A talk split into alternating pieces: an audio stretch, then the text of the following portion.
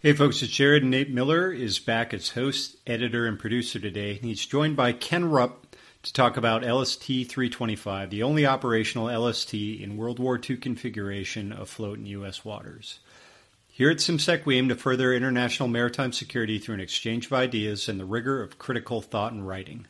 If you haven't already, please check out cimsec.org for new articles on the most important maritime topics.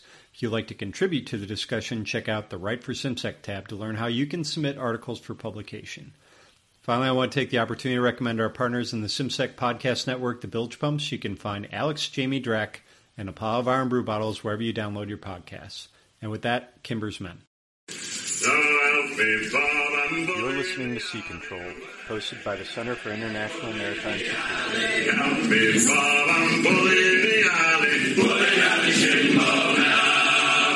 Hello and welcome aboard the Sea Control Podcast. I'm Nathan Miller. My guest today is Ken Rupp, the cruise director for LST 325.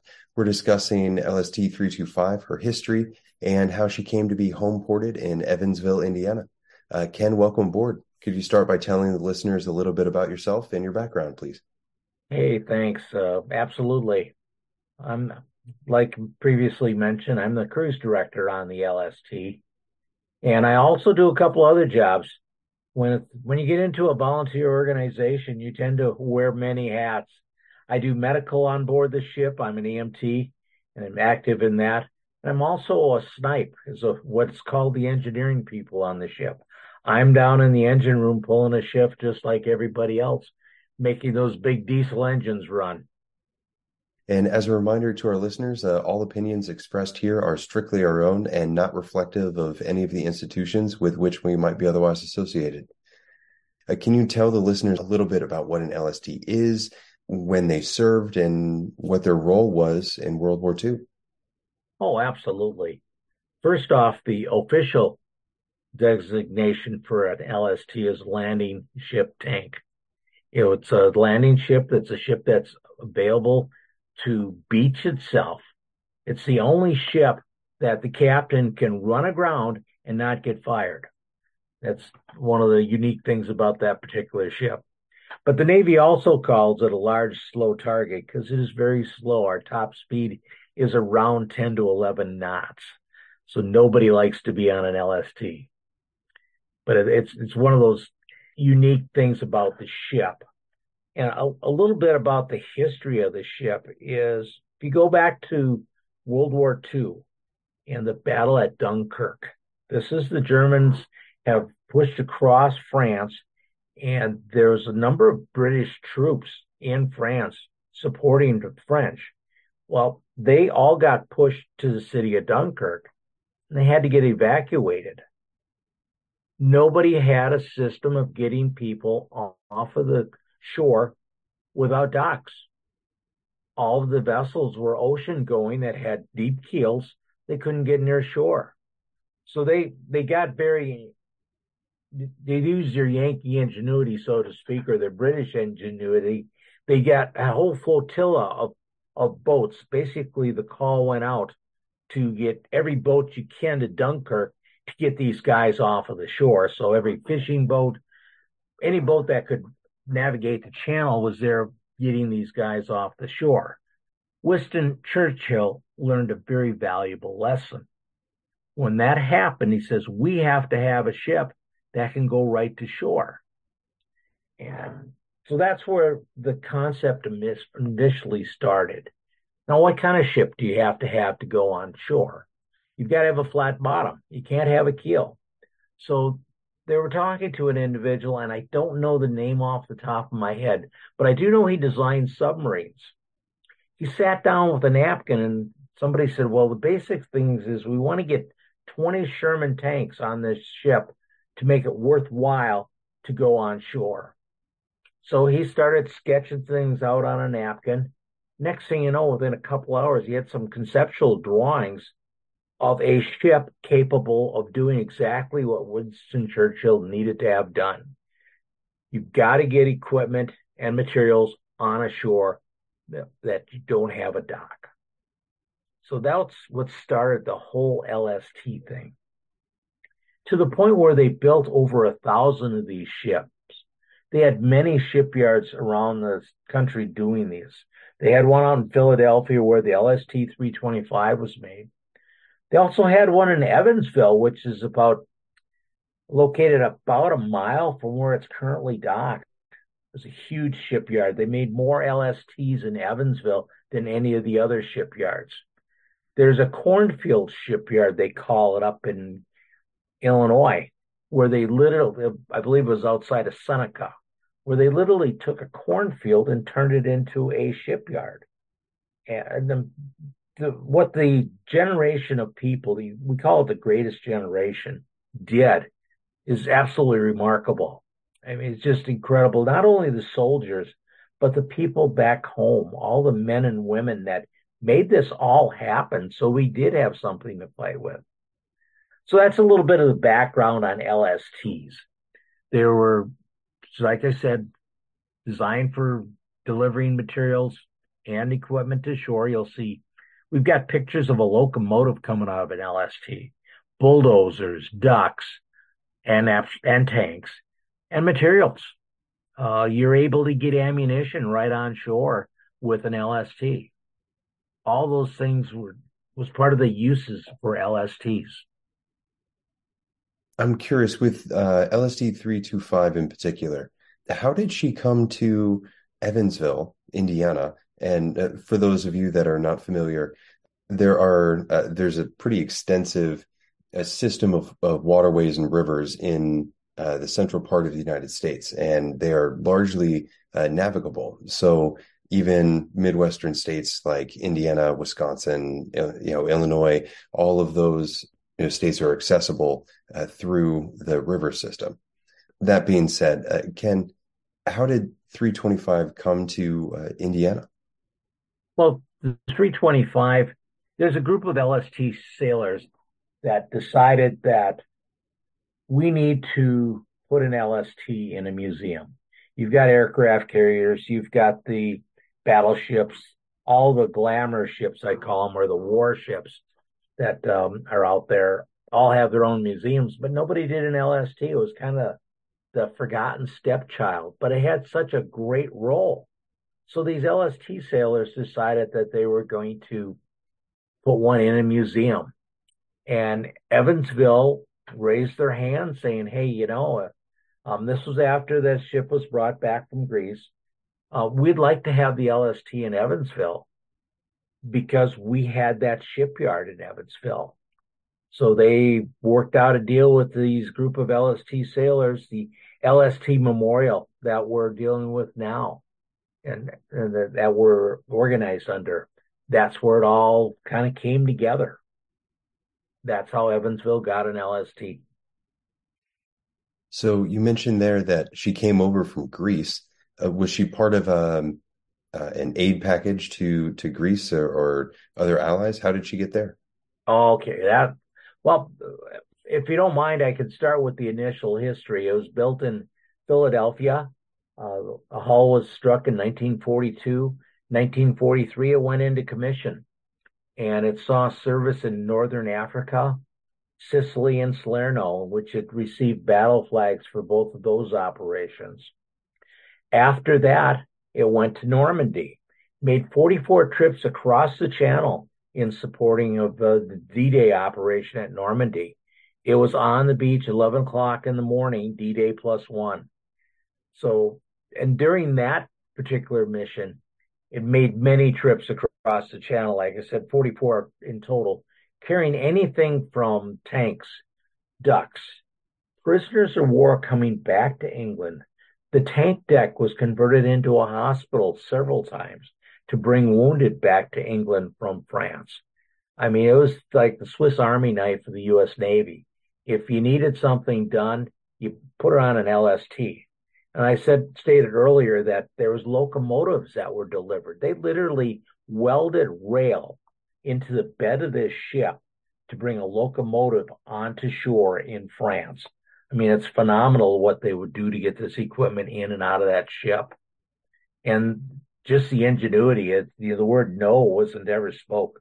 It's like, okay, how can we make this happen? War ends in Europe we're getting the LST ready for the South Pacific because that's the next battle. And if you look at the old pictures, you'll see there's no defensive weapons on the LSTs when it's in Europe. They did not have anti-aircraft guns. They had no defensive weapons whatsoever and no offensive weapons on that ship other than a few carbines down in the armory. When it came back to the U.S., they did two things to it. They they fitted anti-aircraft guns on the ship, both the bow and the stern, because the kamikazes were really raising Cain with the naval vessels in the South Pacific. So they're preparing it for that. And another thing they put on is the Brodie system, which would allow you to take a small aircraft and actually catch it on a hook on the side of the ship and land and take off from the ship. It's an amazing device. We've got a video on the ship, and I probably watched it for two hours. It's like a, a 40 second clip, but it's like, I want to fly that plane. I mean, it's just amazing. So it's getting ready to go to the South Pacific, and lo and behold, the war ended. So they mothballed it for a while. Then there was the DEW line that they were setting up in the northern hemisphere, which came about in the late 50s. So they decided to take LST 325 and insulate it and get it for Arctic service. They loaded up in bulldozers this time and and different construction equipment. They set it up to the Arctic Circle to build bases for these radar sites. That project got completed. The government decided, you know, we don't need these LSTs at all. So they gave them to the Greek government or they sold them for a dollar. And the Greek Navy used them until the early 90s. And that's why if you tour the ship, you're going to see Greek markings on it as well as the U.S. markings. Because it, it had actually spent more time in the Greek Navy than it, than it did in the U.S. Navy. Fast forward, the Greek Navy decides they don't need them anymore. So these LST sailors hear about these five LSTs in Greeks that's sitting there rotting. Let's go get one. So it literally took an act of Congress to get permission for these guys to go get this ship. So that was under the Bill Clinton administration. They were able to go. They got it finally got pushed through Congress, and it took a while. It wasn't easy because these naval assets, the Navy doesn't want them coming back. Uh, that's one of those things. Once it's gone, it's gone. It kind of messes up the system when we bring a, a ship back to the United States. And I know I'm, I'm, I'm definitely glossing over all the the nuances of that. But these guys went over to Greece. There's two crews. There's the gold crew and the silver crew. The silver crew was guys in their 70s, went over, got the ship ready to come back. Gold crew went over and brought the ship back. Now these are guys are spending their own money. Each one of these guys, I believe, had to pay $3,500 to go over and work on that ship and then to go bring it back. That's money out of their pocket. So hats off to those individuals. The Coast Guard was not in favor of this old vessel. And keep in mind, this was built in 1942. Uh, that being sold, sailed across the ocean to the United States. They told the captain, if you sail that ship back to the United States, you're going to get arrested when you get to the United States. The Greek government would not give it a flag. The U.S. government would not give it a flag it flew basically sailed back as a pirate ship, which is is a whole there's a whole book written about it. Captain Jornlin, who's the individual as captain at that time, uh, wrote a book on it. It's, it's, a great story, and I don't want to spoil the whole book, but it, it bottom line though, nobody got arrested when they got to Mobile. The LST then spent some time around the southern states, did actually an East Coast tour up to Boston and Virginia and then it settled into the Evansville area, and the museum started.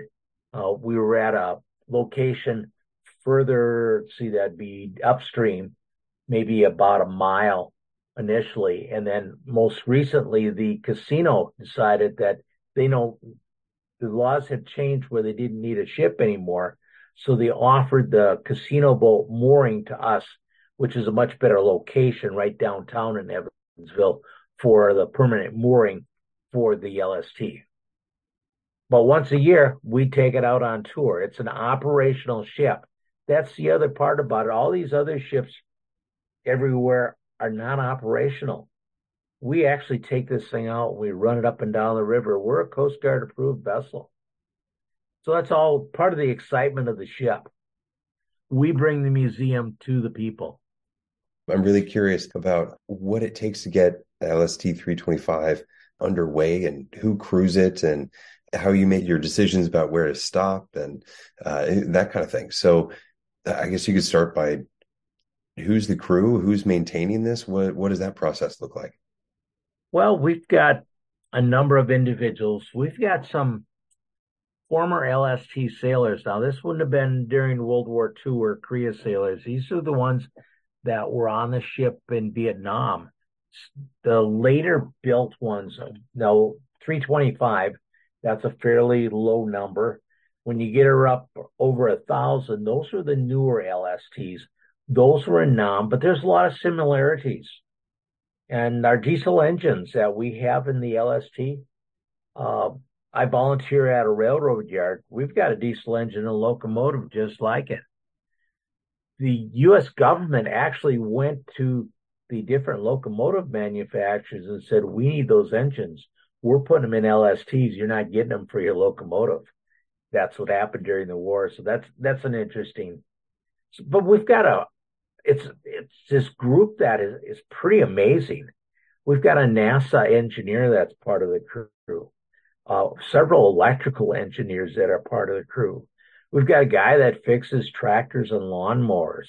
Uh, we've got old farmers. I'm not going to say old farmers. Jerry would be upset with me for that one, but we've got farmers that are used to working on diesel tractors and equipment. Navy chiefs. We got a little bit of everything on that ship.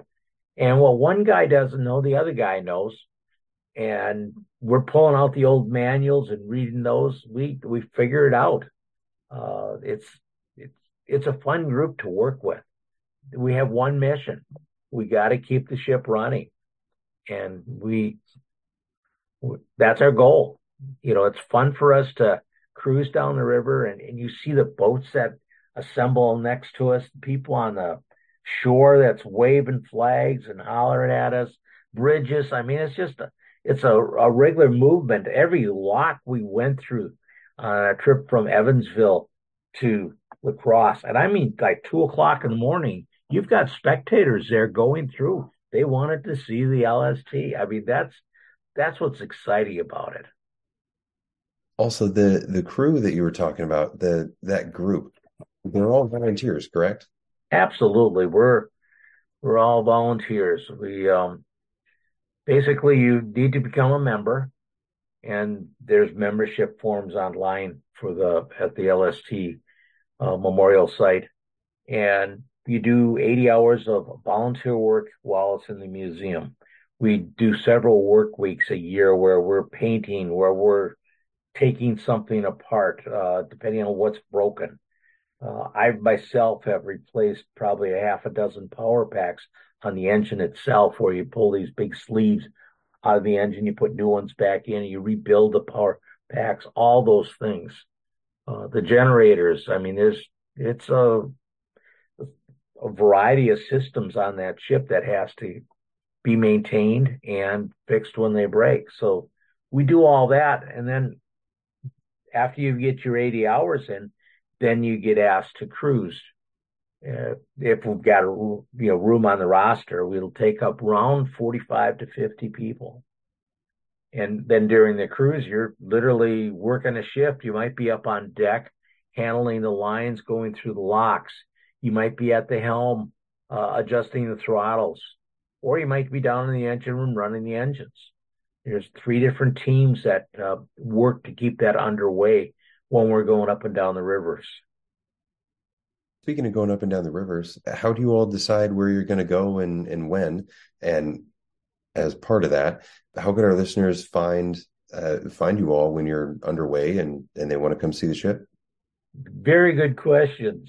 Um, as cruise director, it falls on, my shoulders to try to determine where we want to go. Now, certainly there's a lot of input from the crew and the staff on, well, we haven't been there or we have been there.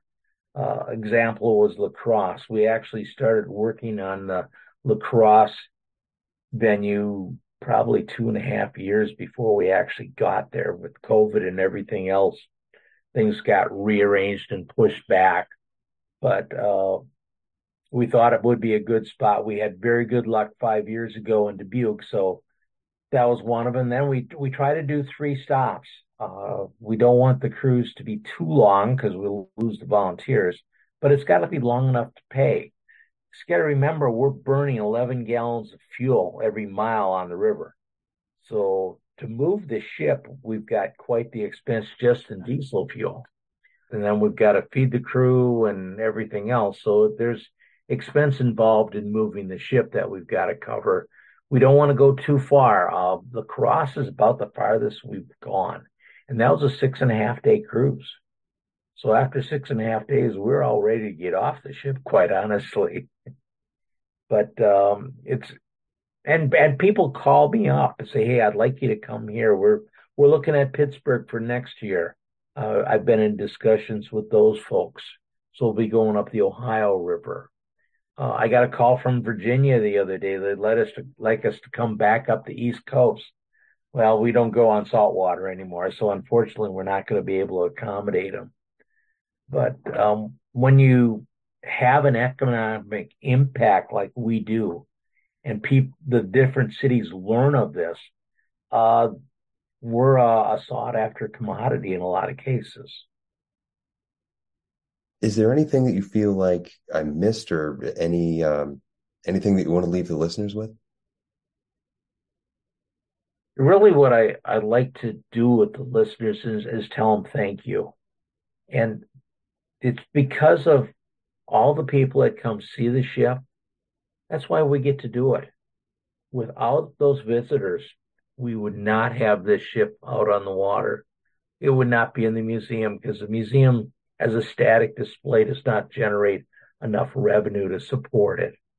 It's those, all the visitors that come see us when we're traveling that really make it happen. And we have as much fun bringing that to the, all the different people as they do walking the decks of history. And you're literally walking and touching history. It's just a absolute opportunity for people to connect to relatives and current people in the military and just understand the history that this country was founded on. Well, thank you very much. And I'm sorry that that is all the time that we have for today. Where can we find you uh, online and uh, the LST online?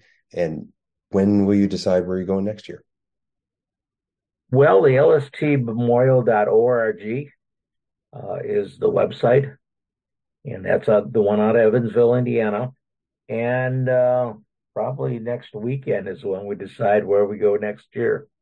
Uh, I've got some tentative uh, points that I'll be presenting to the board in October, and we'll be putting that in stone and, and getting that out there to everybody.